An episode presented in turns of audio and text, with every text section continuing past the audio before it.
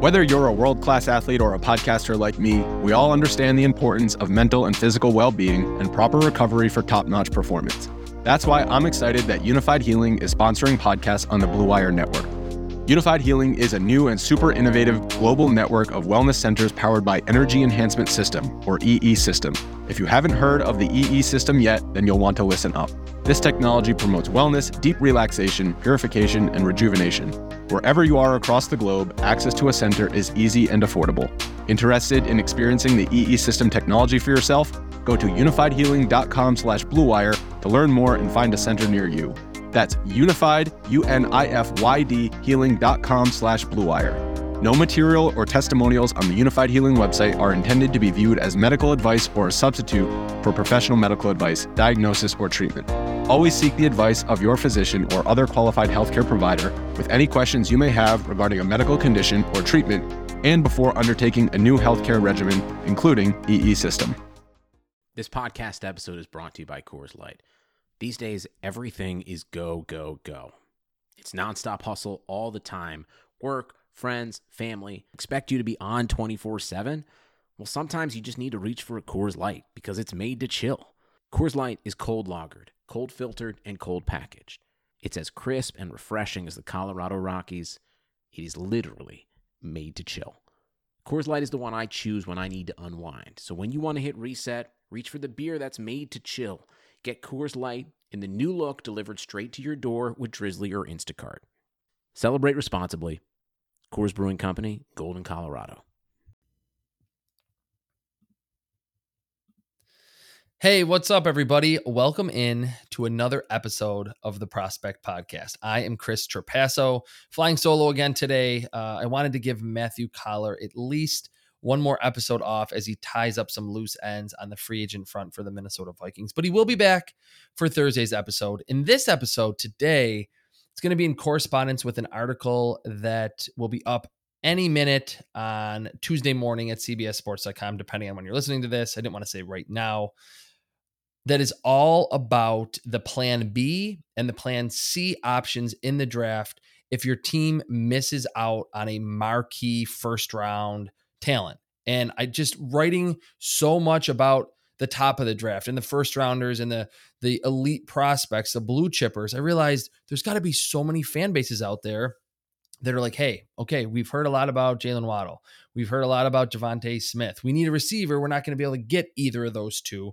Tell me about say a wide receiver that is similar, maybe not as good, but similar to DeVonta Smith or Ja'Marr Chase that my team could get in the second round or the third round or even on day three that can give me something similar to those marquee talents. It's one of my favorite articles I write every year. Uh, and hopefully you guys really like it too. I think it's very informative. I'm going to jump right into it. I'm going to go position by position, start at quarterback.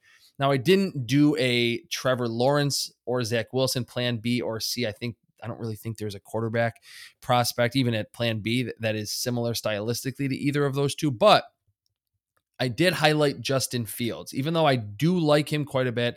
He's my number three overall player and number over and number three overall quarterback in this draft class. His flaws to me are pretty clear on film that he holds the ball a little bit too long at times when he's not sure what to do after his first read, and that he leans on his legs a little bit more than his arm off script. My plan B option for him, and this is we're talking second, third round, Davis Mills from Stanford, and I'll get it right out of the way off the or out of the gate that he's not the athlete that Justin Fields is. I think Justin Fields might be just a tick behind Trevor Lawrence in terms of being the most capable athlete at the quarterback spot in this draft class. But like Justin Fields, Davis Mills was a, was a huge recruit coming into the college ranks. In 2017, he was the number one overall quarterback in that 2017 recruiting class. Took him some time, like Justin Fields, to ultimately get on the field. Uh, and he has a monstrous arm and it's effortless. He has a very clean delivery, whether it be a 15 yard dig or a downfield throw as he's getting hit, he can really let it rip. And that's the first thing that drew my eye and made me think of the stylistic comparison to Justin Fields for this article. He's not as athletic, he's not going to create off script. There is some scrambling ability, but I do think, like Justin Fields as well, there are times where he like doesn't recognize an underneath defender or the fact that there might be a zone defender near where he's throwing a deep over route and that boundary corner can sink away from that zone that he's in to make the interception. He had three picks last year. All of them came in the final game of the season against UCLA. And a lot of those picks were on plays like that where he didn't recognize either an underneath defender or someone sinking in zone. But the talent is big time. It, he truly is a player that just based on raw talent has franchise quarterback ability. So he's my plan B for Justin Fields. My plan, my plan C, I'll be a little bit quicker with these. Felipe Franks from Arkansas.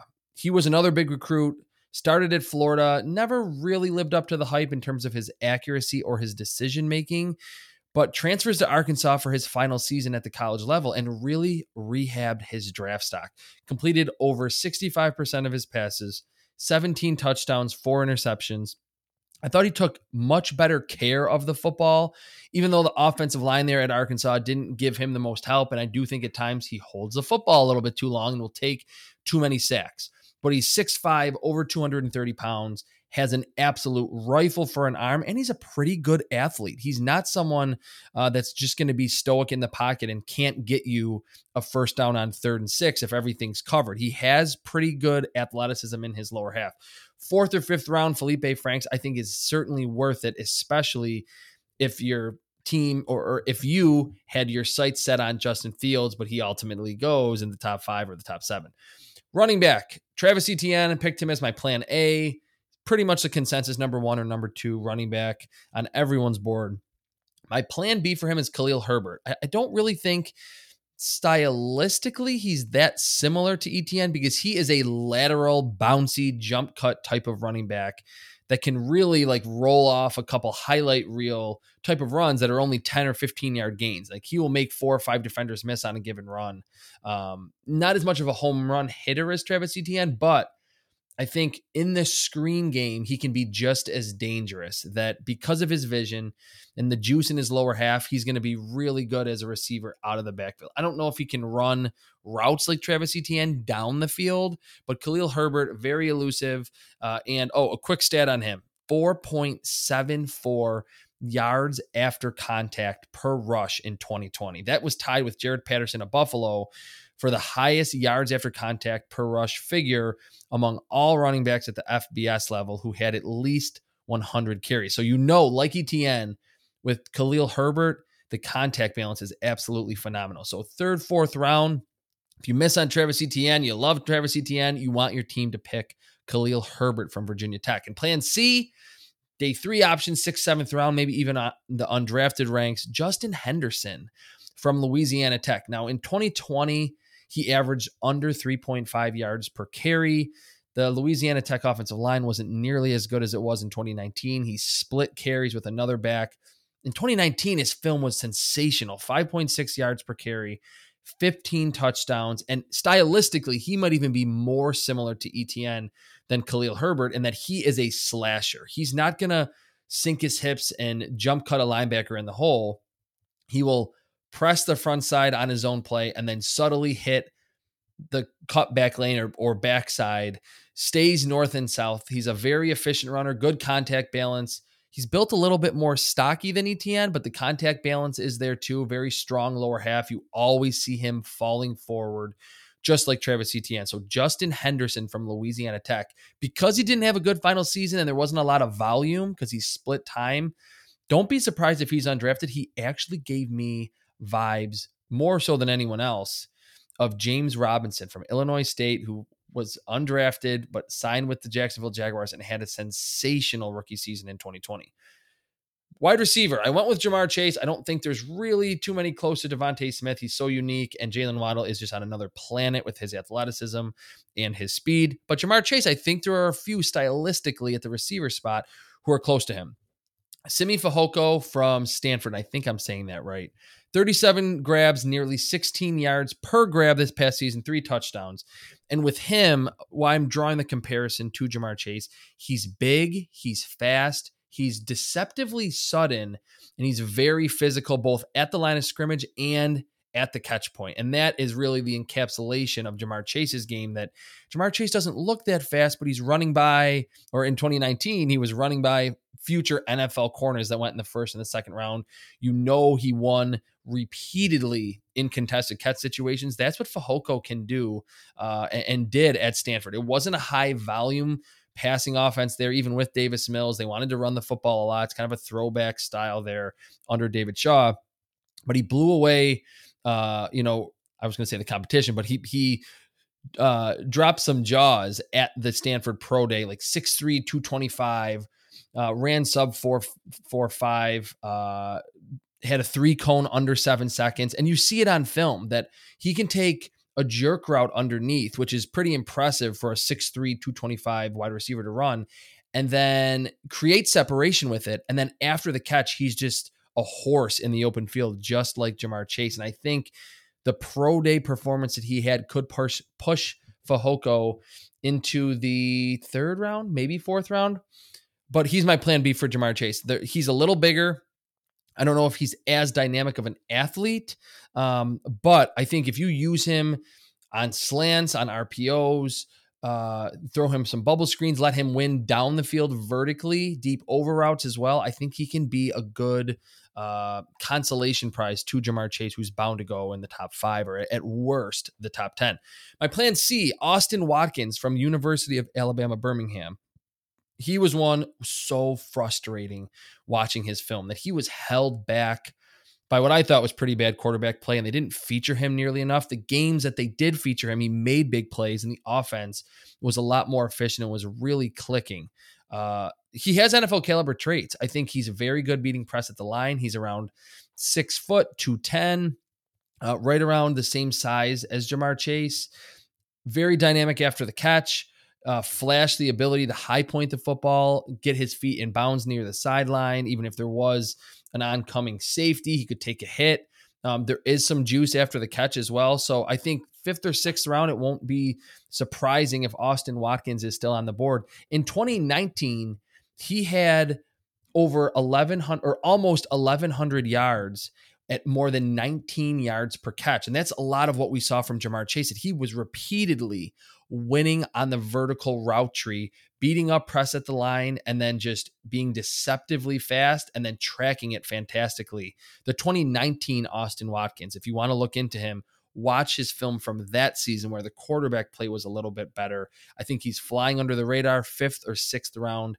If your team misses on Ja'Marr Chase, Austin Watkins from UAB, my plan C at the receiver spot. Now, tight ends. Kyle Pitts, I, I, had to go with him. He is the plan A for every team that wants a tight end in this draft class. There's not really anyone like him. He has the biggest, like at the tight end spot in my grading system, there's the biggest disparity between number one and number two at tight end than there is uh, with any other position in this draft class. It's Kyle Pitts. They actually have Pat Freiermuth just a tad ahead of Brevin Jordan. But I didn't want to go with either of those two. That was kind of the low hanging fruit. I, I didn't want to say Pat Freiermuth or Brevin Jordan. They're kind of the consensus number two and number three tight ends in this draft class. My plan B, if you miss on Kyle Pitts, Hunter Long from Boston College. Now, we know at Boston College, especially last season with AJ Dillon, they want to run the football. And they did that a lot even this past season. But Hunter Long in 2019 and 2020 together had nearly 1,200 yards receiving. Uh, he just does everything really well. He's a pretty good blocker. They used him in line, they used him as an H-back, they split him out a little bit. Uh, and across the board as a receiver, he doesn't wow in, in any way. And certainly Kyle Pitts does. But the fact that they really peppered him a lot of targets and he produced I think that indicates that he's actually pretty good at getting open. And you see it on film that there's times where underneath or at the intermediate level, there's just enough space for the quarterback to fit the ball in. He's not Rob Gronkowski in contested catch situations, but there were some plays in the red zone where you saw him elevate, extend his arms, and make tough catches. So I think Hunter Long will be someone, it's kind of hard to peg where he's going to be picked because he's not a crazy athlete, but the production to me speaks for itself. Plan C, we're going deep here. Quintin Morris, Central Michigan. This is the fun time for me in the draft process where we're, we're down into the 200s, late 200s of prospects that I'm watching. Uh, and I find someone that I think is actually a pretty good prospect. Quintin Morris, Central Michigan, first three years there with the Chippewas was a wide receiver.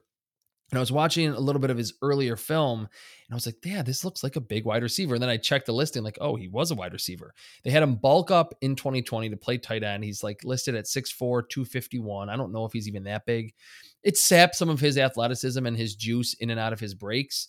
But for a tight end, I think he's one of the few if not the only like late round tight end that can really threaten the seam because he is pretty fast. It's build up speed. There's not a ton of twitch off the line of scrimmage, but there were some catches deep down the seam where you're like, this is a, a game changing play that only if if he only has two catches for 60 yards in a game and you picked him in the sixth round, you're happy with that. If he has a 40 yard catch, um, that is production that's really a lot better than most teams can say from their sixth round pick, especially at the tight end spot. It, it's gotten so difficult to find truly game breaking tight ends. There's like three in today's NFL. The rest are all kind of glommed together. Quintin Morris if you need a pass catching tight end, pick a former wide receiver. And that's what Quintin Morris was. Uh, he's not going to separate a ton on intricate routes, but I did like as well, similar to Kyle Pitts, that Morris can take hits. He's got very strong hands. A lot of times he was catching those posts, skinny posts down the middle of the field, was taking a hit from a safety that was flying downhill held onto the football. So Quintin Morris, sixth, seventh round, might even go undrafted. Look for him as your plan C option for Kyle Pitts. Offensive tackle, Penei Sewell. I know I didn't go with the obvious ones at quarterback, but I went with the one here for plan A. Everyone wants Penei Sewell. Uh, my plan B, James Hudson from Cincinnati. Was a recruit at Michigan, started his career at Michigan, but he was recruited there as a defensive end. And then he quickly moved over to offensive line, redshirted, transferred to Cincinnati, and you see serious athleticism on film. He does a lot of quick setting where he kind of just jumps into the defensive lineman instead of kick sliding vertically to kind of be more patient. Uh, and I don't know if I hate that or love that. I, I like the fact that he's aggressive. He's just tapping into his his natural playing style. And there's a lot of twitch, there's a lot of power, a lot of nastiness to his game.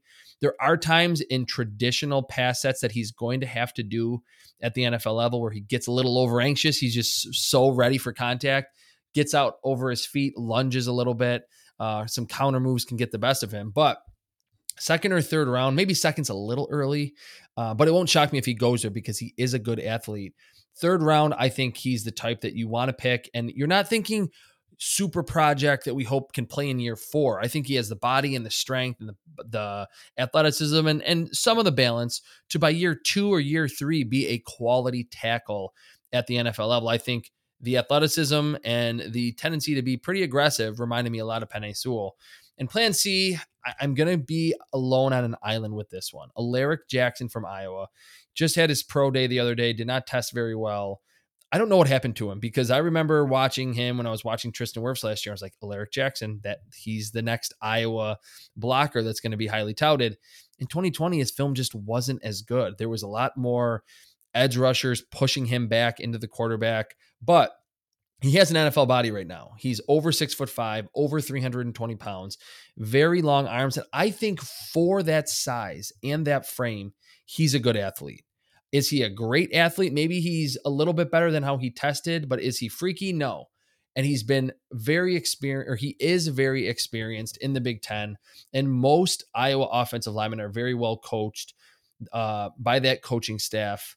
So I, I think Alaric Jackson, someone that did have a lot of first and second round buzz as far back as 2018, comes back for two more years uh, and probably will get picked late in the draft. But with his size, his athleticism, the awareness. I think there are some really low level reps on film, but there are also a lot of high level reps on film too. So look for him sixth or seventh round if you miss on Penei Sewell or James Hudson.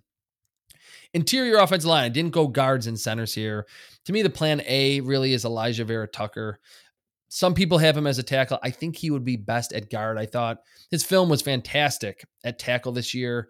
uh, when they kicked him out from left guard to left tackle there at USC. But I think he's just the consummate pass blocking specialist at the guard spot. My plan B is Kendrick Green. And, and, this is a little bit of a stretch because Kendrick Green is not someone that could play tackle like uh, um, Alijah Vera Tucker could, but he has versatility like Alijah Vera Tucker that you could play him at center or at guard. He got some burn at the center spot this past season for the Fighting Illini. His film's boring. And I mean that with all due respect. And I mean that in a good way with a positive connotation he just blocks everything. There's a few reps where he looks a little lost, where it's almost like he didn't know his assignment, and you're like, how did he just let that off or that defensive tackle just go right past him into the backfield? Beyond that, he is a stalwart in the middle. I think he is very naturally strong, very well balanced. You don't see him on the ground very often at all. Um, he can really control blockers with his lower half, with torque in the run game. He's going to get out and fine linebackers. He's not over aggressive. He's very methodical in his approach, but then nasty when he needs to be. So, because of the versatility, I think your plan B option, second or third round, Kendrick Green, plug and play left or right guard, doesn't matter. then plan C, Robert Hainsey from Notre Dame. So, he's not getting as much hype as Liam Eichenberg. And I don't really know why. Uh, maybe because Eichenberg can probably stay at left tackle. Hainsey played right tackle this past season, and he's probably got to move inside to guard, but he has limited length, and that's why he's got to play guard. But in terms of his suddenness off the ball, his awareness, his head's always on a swivel, and he has the feet and the lower body explosion to get to a stun or find a blitzing linebacker or find work and help out a teammate to really destroy a defensive lineman out of the play. And very balanced, very well coached. You know that from those Notre Dame blockers. His hands are constantly firing inside, uh, very strong grip strength. So I think Robert Hainsey yeah, he's 6'4, 300 pounds. He needs to gain a little bit of weight to play guard at the next level, but he's played tackle. And if you need him to play there in a pinch, he probably could. Kind of reminds me of Ryan Bates out of Penn State a few years ago. Went in the sixth or seventh round, I believe seventh round. Philadelphia Eagles, they traded him to the Bills, and the Bills have like used him as their swing blocker. They've played him like everywhere when they've needed to. Uh, that's kind of Robert Hainsey. Maybe even he's a little bit more capable than Ryan Bates, but a similar type guy that I think he's a good athlete. If we would have seen him at the combine, he would have tested very well and just fundamentally sound there in the trenches from Notre Dame. So plan C, Robert Hainsey for the interior offensive line spot. Edge rusher. It was hard to pick a plan A. Azeez Ojulari from Georgia is my edge rusher number one. But in general, I think Kwity Paye from Michigan is the top edge rusher. My plan B to me, this is the most, he is the most underrated edge rusher in this draft class right now. Ade Ogundeji from Notre Dame, another Golden Domer here. He is extremely long. He has like 34 and a half inch arms, 6'4, 250, 260, smooth athlete on film. And he knows that he has tentacles for arms. He is constantly making first contact swimming, ripping, using a long arm as a bull rush. He is a technician, but he's also a good athlete. And if you watch either Clemson game or the Alabama game, the, the three outings in which in which Notre Dame had to face like legitimate offensive lines, Ogundeji was everywhere, whether it be a run play setting the edge or pressuring Trevor Lawrence, pressuring Mac Jones. He is a second round prospect to me. I don't know where he'll go. There's not a lot of buzz, so maybe second or third round, maybe fourth round. But he's my plan B. If you want a good athlete that's long, that has a pass rushing toolbox and a pass rush plan, more often than not, Ade Ogundeji from Notre Dame. Plan C, William Bradley King from Baylor, Arkansas State transfer. And I like that he transferred into the Big 12 to show that he wasn't just beating up on Sun Belt offensive tackles. And he really held his own with the Bears this season. I like that at the Senior Bowl, he sh- again showed that the lights weren't too bright for him. And he's someone that I call an ascending pass rusher because toward the end of the season and then at the Senior Bowl, I saw him use a variety of pass rushing moves that were very effective and he very technically sound using those pass rushing moves. Uh, very compact. He's like 6'3, 255. another one with long arms and understands that. Has a nice straight arm and converts speed to power around the corner. That kind of reminds me of a lot of what Kwity Paye gives to you. He's not as uh, William Bradley King is not as big or physical, and probably not as good of an athlete, of course, as Kwity Paye. But fifth, sixth, seventh round, he's an edge rusher that your team should take a flyer on. Defensive tackle, Christian Barmore, not my number one interior defensive lineman. That's Levi Onwuzurike from Washington. But for most people, Christian Barmore is the top defensive tackle. My plan B, Jay from University of Southern California. Kind of similar that like Barmore, he rushes kind of high. He's a little bit taller for the defensive tackle spot. Has a good arm over move. Like he loves that swim more than anything else. And it's pretty effective. There are times when he uses it and he's almost standing straight up. So he gives a center or the left guard or the right guard a big target and he gets kind of washed out, especially if it's a run play. But that move is pretty deadly. And he does have a good, quick first step off the snap. So he's going to win through a gap with the quickness and with that arm over move, similar to Christian Barmore. Barmore is a, a, a better run defender um, but I think Tufele gives you the high energy and, and some of those characteristics. Third, fourth round, maybe even he goes in the second because of his pass rushing prowess. I think you can get similar contributions from Jay Tufele that you can get from Christian Barmore. And plan C, Darius Stills from West Virginia. And with this, he's shaped completely differently than Christian Barmore. Barmore's like 6'5, 310. Darius Stills is like six foot 290 or something like that. He, he's very stocky. I'm not sure about his weight. But he, I think, is the most agile defensive tackle in this draft class. That like he can jump from gap to gap like he's a running back, has a good arsenal of pass rushing moves and pretty strong. And I think he taps into all of his inherent strength because he's built so low to the ground. So Darius Stills plan C. There is some buzz for him, but I don't think because of his length limitations and that he's not super powerful. Um, I, don't think he's going to go super early, but Darius Stills plan C for Christian Barmore is the plan A at the interior defensive tackle spot. Linebacker, Micah Parsons is got to be the plan A. I mean, he's the consensus top off ball linebacker. Plan B was really easy for me. Jamin Davis, Jamin Davis. I heard someone say Jamin Davis.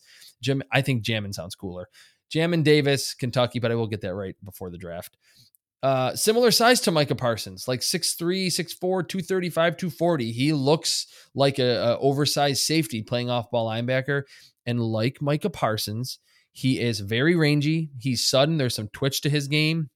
Not amazing beating blockers, but he can do it and the difference between these two so like size wise and athletically i think they're somewhat close especially their size micah parsons on third down is best putting his hand in the dirt and rushing off the edge and that's a unique trait for an off-ball linebacker to have and to be effective doing so once he gets to the nfl level Jamin Davis, I think, can cover. I think he's very good in zone because he casts such a wide net with how high he can jump, with his reach, with his athleticism. And I think he can run with some tight ends down the field. So Jamin Davis, plan B, the linebacker from Kentucky. Plan C, Justin Hilliard from Ohio State. I know Baron Browning is the more marquee Ohio State off ball linebacker in this draft class. He's probably going to go ahead of Justin Hilliard um, because Hilliard had a lot of injuries during his time at Ohio State. But when he was on the field, they used him as their outside linebacker that would kick out to slot defender and he would have to cover slot receivers and tight ends and blitz off the edge. And to me that was an immediate indicator that that Ohio State defensive coordinator their coaching staff understood how good of an athlete Justin Hilliard is. And I mean there are plays especially in that college football playoff that he looked like the most explosive player on the field even against Alabama. I mean discounting Jaylen Waddle and DeVonta Smith. But in terms of uh, front seven pieces, uh, J- uh, Justin Hilliard, almost said Jamin Davis again. Justin Hilliard was super explosive, chasing backs from the weak side, uh, blitzing, some plays in coverage as well. I think he has the physical and athletic traits and the instincts to be a very good value pick on probably the third day of the draft. Two more positions cornerback, Caleb Farley, probably at this point the consensus cornerback number one, maybe Patrick Surtain for a lot of people.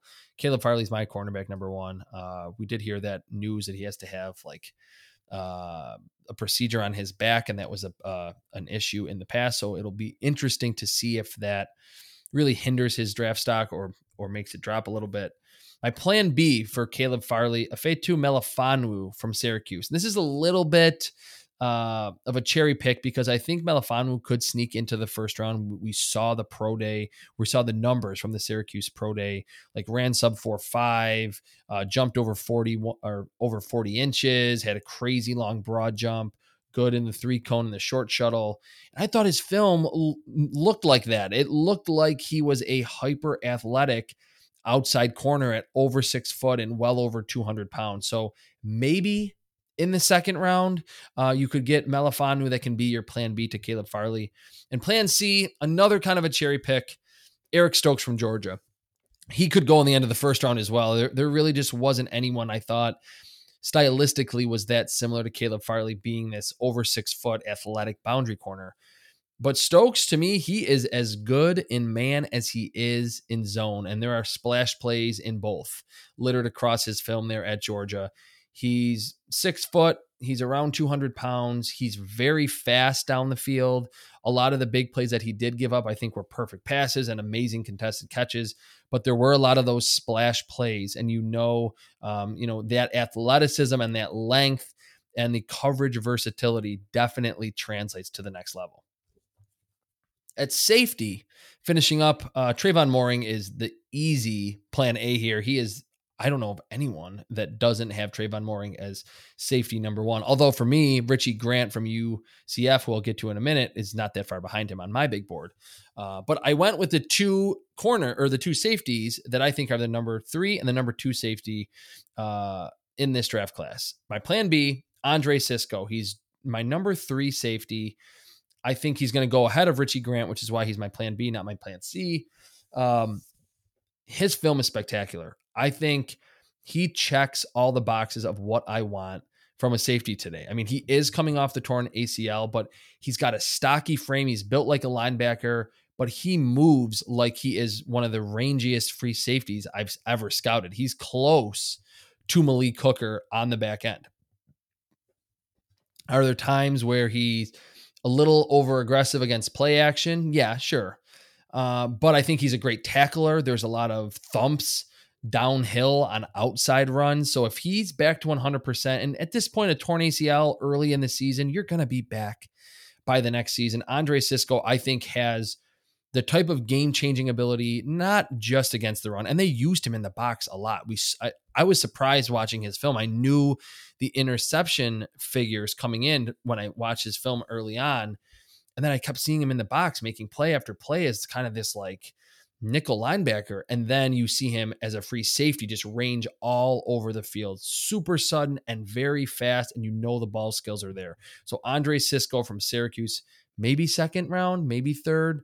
That's your plan B to Trevon Moehrig. I don't think they're that dissimilar as players. Plan C, Richie Grant. Um, a lot of the appeal for Trevon Moehrig is the fact not only that he has the range from the deep middle, which is fun and it's it's uh, what you want when you're playing someone at, at the deep middle, like it, it's a very highlight reel worthy type of attribute to have. But Moehrig's all over the field. He plays robber um, and will hit people on underneath routes. He'll run the alley from the deep middle and meet a running back at the corner before he can turn the corner.